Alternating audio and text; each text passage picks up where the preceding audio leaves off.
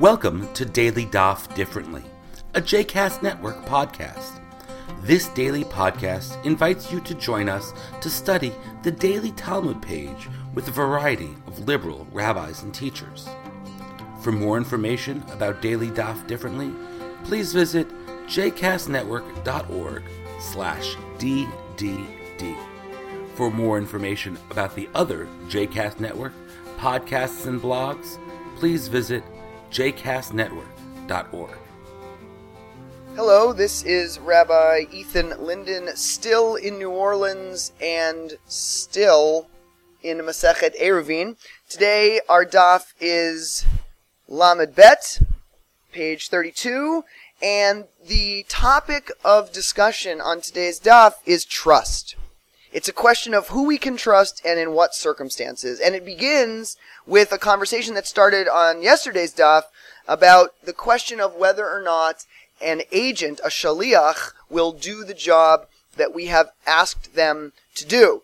And at the bottom of page uh, 31b from yesterday, we get a position from Rav Nachman that B'shel Torah ein chazaka shaliach oseh shlichuto, B'shel Sofrim chazaka shaliach oseh shlichuto, that in matters having to do with uh, Torah, that is in Deoraita issues, matters that come directly from Torah, we cannot make the assumption that our wishes are being carried out by our agent. But in matters having to do with uh, rabbinic enactments, Rav Nachman says, then we can trust. Then we can trust. It's okay to say, okay, I, I think our agent has done the job in that case. But Rav Sheshet, at the top now of Daf uh, Lamed Bet, disagrees. Rav Sheshet says, no, achadze v'chadze chazaka, shaliach oseh shlichuto, that in both matters of Deoraita and Derabanan, in matters that are from Torah or matters that are from uh, the rabbis, in both cases we can assume that our wishes are being carried out. We don't need to watch our agents do the job we've assigned them because we can assume they've done them. So it's a question of who you can trust and when. And then the Gemara allows each of the sages to try to prove their point. The Rav Sheshet has a very good example. Rav Sheshet says, take the case of Omer. So it, with Omer, there is a Deoraita prohibition, a Torah prohibition against eating new produce until the Omer has been offered. We need to make sure the Omer is offered before we can partake of new produce from the land. And according to the halacha, once midday on the day that the Omer is supposed to have been offered arrives, we can assume that the Omer has been offered and we can begin to eat our new produce. And so Rav Sheshet says, doesn't it make sense that we are assuming in a matter having to do with Torah law, which is the, the not eating of new produce, in that matter, we are assuming that the priests in Jerusalem are taking care of business. They are our agents in offering the Omer, and they have offered it appropriately. So it makes sense, therefore, that we should trust agents when it comes to matters of uh, Torah. But Rav Nachman comes back and says, no, no, no, that is a different case. That is a different case because we know that in a situation like that, the Beit Din would never be lazy. It would never tarry in doing the right thing. So we really can't use that as our case. And they go back and forth on this issue, and they try to determine whether or not an agent can be trusted.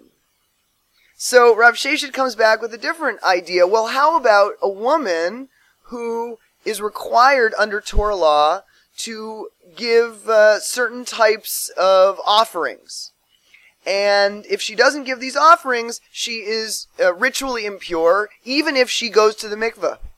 So she puts her money in this collecting box, which is actually uh, called a, a, shofar, partly because, at least according to uh, to the Mishnah in Shekalim, that it was sort of shaped like a horn. So you you you give the priests the money in this box, and then she is allowed to assume that the priests have taken that money and done the offering. And therefore, once again, according to Rav Sheshet, here we have a situation where there's a Torah-itic law, a Doraita prohibition, that she would be considered ritually impure unless these offerings have been given, but she is allowed to assume that they have in fact been given.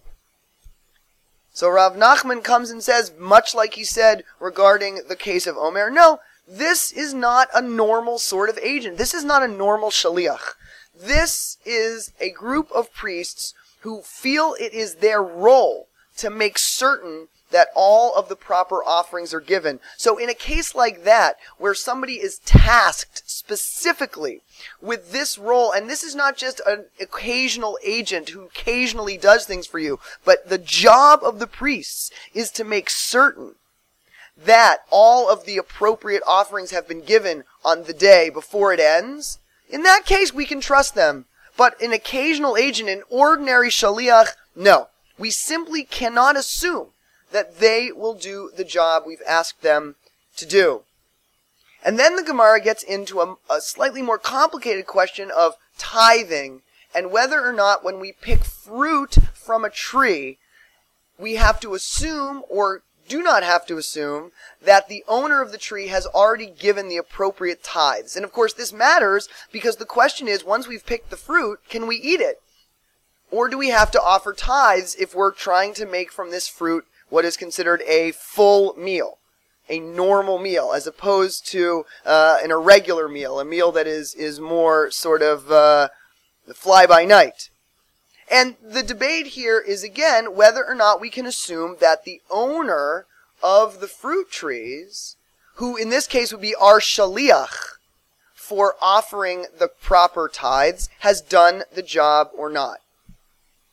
And in the end, we don't exactly come to an answer on this stuff. But of course, the question is fascinating.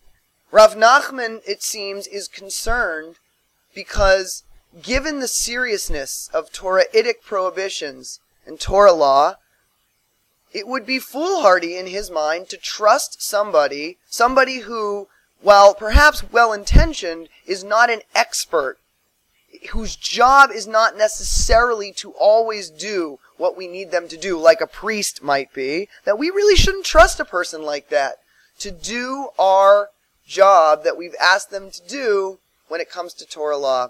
Whereas Rav Sheshet, Rav Sheshet is more trusting. He thinks, you know, when you ask somebody to do something and they know it's important to you, they will carry it out. They will complete the mission. And in the end, the debate between Rav Nachman and Rav Sheshet while it is related to ritual and related to Jewish law, is a question that we must ask ourselves in many occasions. Do the people around us who we ask to do things fulfill those roles or not? And do they fulfill those roles more carefully if they assume that those things are very important to us? Or is it the case that regardless of whether or not we think the thing is important, the agent, him or herself, does exactly the job that he or she set out to do, whether well or not well, irregardless of our interest in having it done correctly? And that's not a question that the Gemara answers in this daf, and it's not a question that we can ever answer to our satisfaction. But deep within this page is a concern that when we ask our fellow to do something for us, we can't really trust that they're going to get it done. And some of us, I think, go through life as Rav Nachman, and others go through life as Rav Sheshet. And I would argue that if we go through life as Rav Nachman, we're probably less apt to be disappointed, but more lonely. And if we go through life as Rav Sheshet, we are certainly going to find ourselves disappointed by our fellow men and women, but we will find at times that our assumption that they will do what we ask to be correct, and those times will be happy ones. Thank you, and we'll talk tomorrow. I hope you've enjoyed today's episode of Daily Daf Differently, and that you'll join us again tomorrow for a new page. The music at the open and close of this episode is Ufros from the Epichorus album One Bead, available on Bandcamp, iTunes, and Spotify.